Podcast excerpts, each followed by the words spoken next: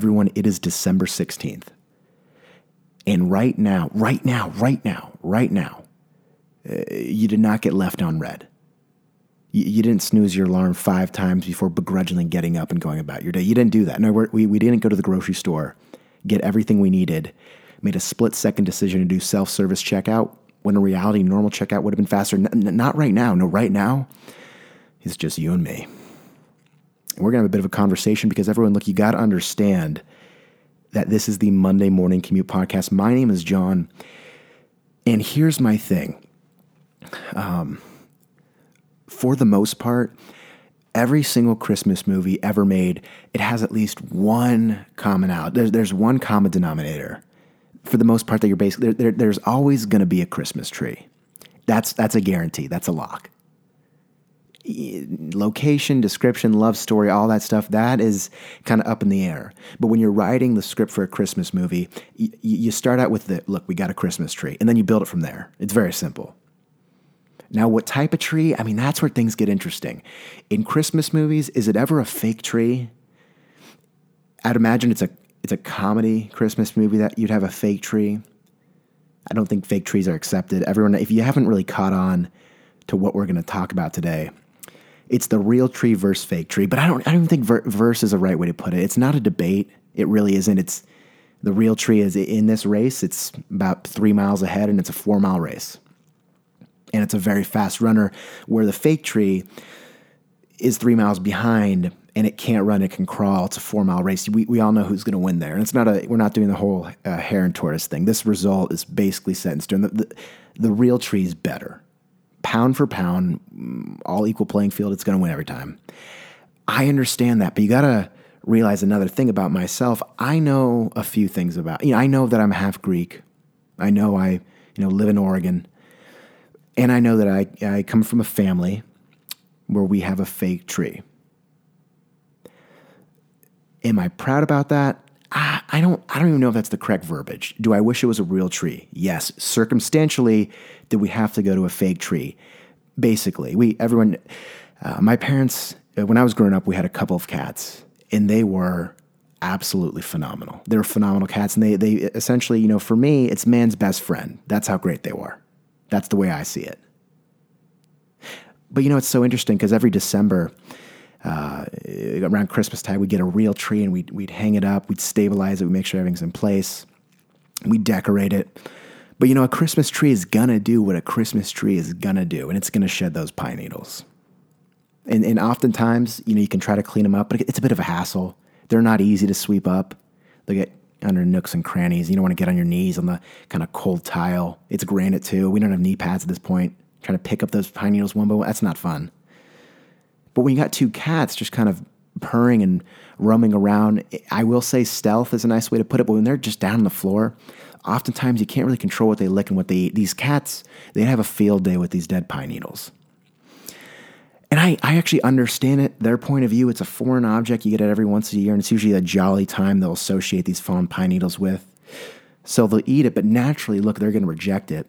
And then basically just uke everywhere. The, the, our cats would just vomit, literally vomit everywhere. They'd have these pine needles. I don't know.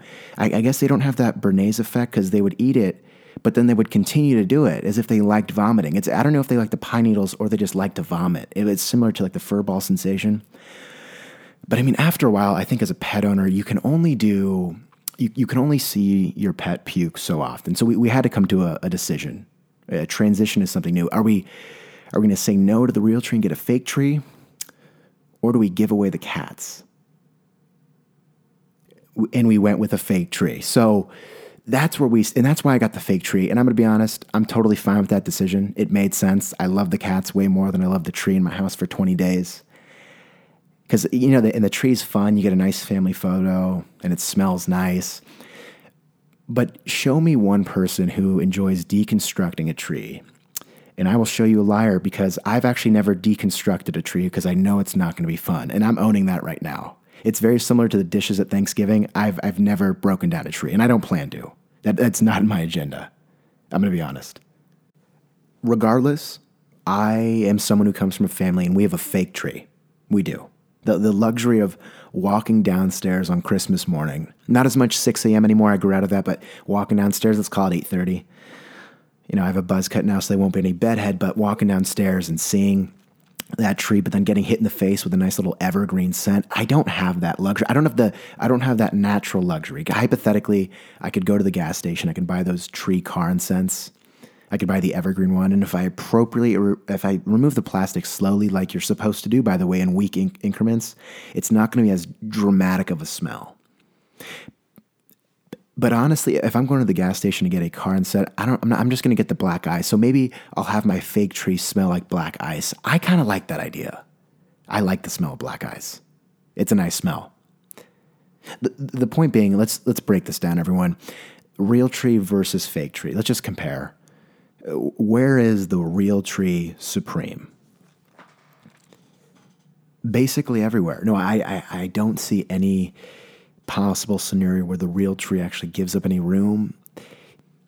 And let's just start at appearance. Look, it's going to be rich and full bodied. If you didn't know any better, you'd think I was describing a red wine, but I'm not. We're talking about a tree. Base heavy, we go up to the top a little narrower, pyramid esque, but we look closer. It's not as symmetrical as subtle imperfections in the branches jutting out different ways. Pine needles scarce on one, but plentiful on the other. Regardless, in abundance, you, you can't see through to the other side. Mother Nature proving once again that her attention to detail far greater than that of the ordinary human being.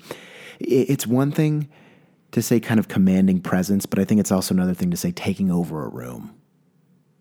You know, we talk attention to detail. How about demanding attention? The Christmas tree, more often than not, we're going to find it in the corner. Uh, somewhere next to it, a fireplace, and then we'll have a TV. It does not matter what channel's on the TV. I, in the ideal world, it's the Hallmark channel. But there is something absolutely magnificent and powerful of an eight foot pine tree just kind of looking over everyone. I might say watchful protector, but not the one we need. Ah, maybe the one we need, not the one we deserve. Is that a, that might be a better way to frame it? It's glorious, and it only comes maybe 20 days a year. What sets the, uh, you know, obviously aside, you know, with with looks, but what sets the real tree apart from the fake tree, I think most notably, it's going to be method of getting into your house. Because if if I'm ordering a fake tree, Exactly. I'm ordering it, or I might go to Target and buy it. And it's quite simple. It's going to be in cardboard and you unbox it. But if I'm getting a real tree, more often than not, I haven't done this in a while, but last time I checked, you usually go to a farm, right? You, you go to, it's very similar to the pumpkin patch, and everyone loves the pumpkin patch. There's a lot of photos taken at a pumpkin patch, but we don't see a lot of photos taken at Christmas tree farms. That doesn't make a lot of sense to me, actually. And, and I'm saying this, obviously, take it with a grain of salt because I don't go to Christmas, uh, Christmas tree farms, excuse me but that doesn't make a lot of sense. Either way, um, at the Christmas tree farm, you're going. I, I, I was talking to my coworker. I believe he said it's about five bucks a foot. Let's say I don't know, family of five. You're probably looking at a seven foot tree. More often than not, it's gonna be a seven foot tree. Um, I think it gives you enough base to put enough of the presents there. We got to take that in consideration too. In the ideal world, all presents fit under the base of the tree. If I'm rocking three kids, let's say they're under eight years old, that's usually the high threshold. You're going to have a lot of presents for them, usually. Obviously, depending, every situation's different, but more often than not, I feel like the scarcity and the presents get smaller the older we get, but the younger we are, the bigger they are. It's interesting how that works. So let's just say it's a seven foot tree.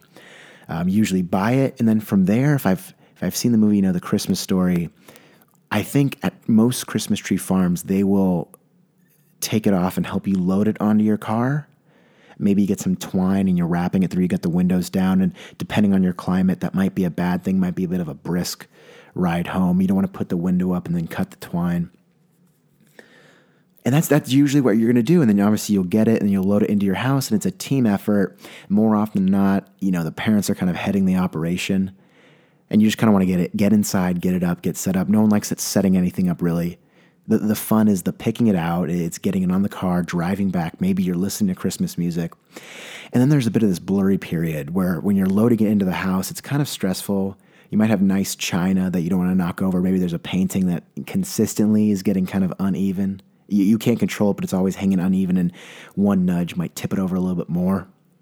You don't want to get too much dirt or bark or pines on the floor. You, you know you're going to incur some sort of pine loss, and you want that to be around the base, but but once you get past that blurry period, it's pretty fun because you're just decorating it.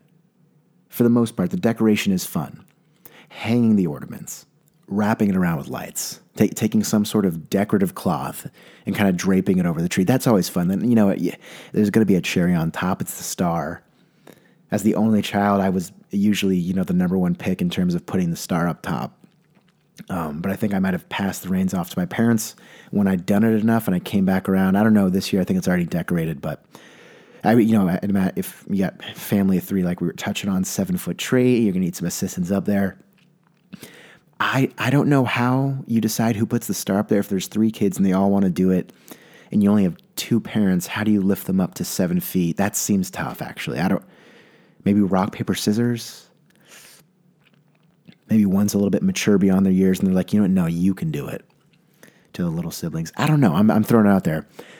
But th- that's one that's one operation at the at the Christmas tree farm. I believe there's another one where you can literally saw it down. Uh, you can walk out and you can pick your tree and then you saw it down. And then I'm assuming it's a similar way of getting it onto your car. I've never done this. A few things I want to address. That just sounds dangerous. Because when you saw it in it, how do you know where it's going to fall? I, I, I, do you know? Do people get hurt? The saw is very sharp, and usually the saw it's the one where you have two people on both ends and you're communicating back and forth, back and forth. It's a sharp object to be around little kids, and then you're in a forest and you got to manage the kids as well. They might be running off in various locations, but you got to have them controlled and focused. Eh, just picking a tree in general because I feel like the, at the Christmas tree farms where they're pre-cut, they're organized, I'd assume by height, so it's pretty easy. But when you're walking around sawing down your own tree, I feel like the decision making gets a little bit more tough. Because if I'm going to a farm and they're pre-cut, I'll just walk over that seven foot, eight foot section, be like, okay, this is what I got to work with. But when you're out in the wild and everyone's got a different depth perception and height and stuff, and it gets a little rangy from there. So, you know, I might see a tree I like here, but I look beyond that and I got 500 other trees. How do I pick that? I can't tell right away if it height wise is it a feel thing? Is it kind of you get there, you assess the situation, do you picture it in your living room? If we're, you know, minds working that interior design rain, that might be an issue as well. Regardless, the fun is in the collaborative experience. It's the going out of our way. We're getting dressed up, we're doing things together, putting the phones away for a minute, kind of tapping into our old roots and we're sawing down a tree. And that's that's also empowering. One i want to focus on that sawing a tree that's nice you get some muscles firing maybe skip the gym that day. Either way you can tell people you sawed down a tree. I've never done that in my life. I don't plan on doing that. But i think it's the authenticity it's the tradition. It's going out, it's getting it, it's laughing. Maybe you stop at like a local burger place on the way back. Maybe you always get Slurpees or hot cocoa. Maybe it's hot cocoa. It's probably hot cocoa, and you do it as a family, and you got good memories. I can get that, and that's just you don't get that experience when you're buying a fake tree online. It's I mean, 150 bucks, seven year investment. Amazon know, express shipping comes to your door. You unbox it cardboard wise and you got all the you know the, the peanuts and the plastic and the air bubbles and you take it out and you you give the air bubbles to the youngest you amuse them for a bit so now you only have to worry about managing two kids. But they're already in the ornaments already fishing through but you can't you say look we can't put the ornaments on the tree yet until it's actually up and it's a little bit more confusing. You thought it'd be just pvc pipe connecting but it's not like that at all. You unbox it finally you put away at the cardboard you squish it down in the recycling but you try to put it in the recycling bin and the cardboard's a little bit too tall, so you have to get the youngest, who is now playing with the bubble wrap, you have to take him away from that, and you have to hold him on top of the recycling and have him jump down in it. And that's always a little frightening, but eventually you get it flattened enough. You bring him out. Your partner is then still working on the tree, trying to figure it out, get the branches all in, got him all tucked away. You have to attach the base too. You don't want to fall over. You've finally done that. Now it's time to de- wait. No, the hot chocolate. You got to get that situated you can't go and buy it. You know, at the, at the Christmas tree farm, I assume they have a stand. You can't really do it. You got to make it yourself. And there's you know the whole hot chocolate dilemma, and we touched on that a couple episodes ago. But that's what that's the way I see it. The farms, they they are great. They provide a nice space to go out there, enjoy ourselves, tap into tradition, and see it from there. For those of you who have been rocking with me, um, pretty much just since the beginning, I'll throw out the phrase a uh, timeless. a timeless classic. You'll, you'll hear me say that. I, I wouldn't say often, but I've definitely used it. And I, and I love saying that phrase. And I feel like the Christmas tree is one of the few things that is timeless.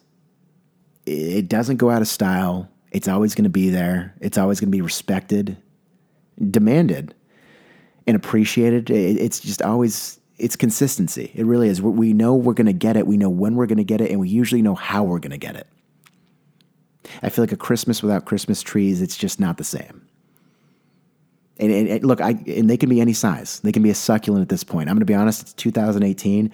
If you don't want to go out and get a tree, get a succulent. I've got three in my room right now. Thank you, Lauren. I got the third one on Sunday night, and I enjoy it. But the point being, it's a timeless classic. You got to appreciate that. An authentic, real life tree. That's just beautiful. It, it, the fake tree, it's not timeless. It's kind of newer it's a bit of a fraud. It's like a fake Louis Vuitton bag to the real Louis Vuitton bag. If you look closely, you can really tell.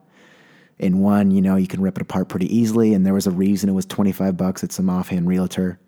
But that real Louis V bag smells like Louis V. You feel it. It's nice Louis V. It's got the fun design in it. Classic. There's a reason you paid a G bar for it. There's a reason you paid five bucks a foot for it. Now, where the fake tree kind of comes in and lets its presence be known, when we're hanging ornaments, um, I still don't understand. The ornament is so interesting. Why you make the the hoop for you to put it the branch through so small and brittle? I don't get that. But the tree, and look, it's it's natural. It's it's flawed. It the branches you can't really bend them up. So oftentimes you're having to hang an ornament on something that's sloping downwards. And look, just by the law of gravity, it's going to take effect. And oftentimes it's hard to put those ornaments on the trees. You might have to kind of bend it, tie it, push pine around. It's not that easy to get one ornament on there. It really isn't. And maybe that's a part of the fun, finding the perfect space for it to look absolutely gorgeous.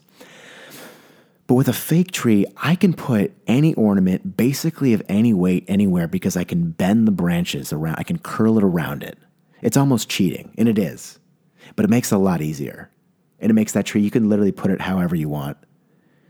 There, there's no level of uncertainty when I go and I'm going to decorate a fake tree because every time I put the ornament on there, I'm folding it over, I'm moving them around, I'm braiding the branches if I wanted to, hypothetically. And that does take away a little bit of that authenticity, but at the same time, look, I'm, it's just less time doing something. That is enjoyable, I will admit that. But after a while, you know, when you've had your hot cocoa and you're kind of coming down, the last thing you want to do is be fiddling with this branch that's not cooperating for some reason in this red ornament that might be 10 cents, but if you break it, you might get yelled at.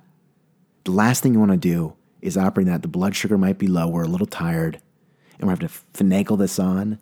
You've heard Jingle Bells for the third time in a row. You're waiting for Bing Crosby to kind of take over officially, but he hasn't. You don't agree with the Christmas album, but here you are finagling with an ornament. You can't attend to music duties. If I'm using the fake tree, um, I'm having my way with it. I'm dominating it.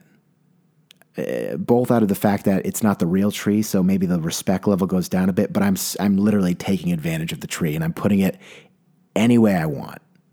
Manipulative, yeah, but for all the right reasons, of course. It's clear that the fake tree takes the cake in that department.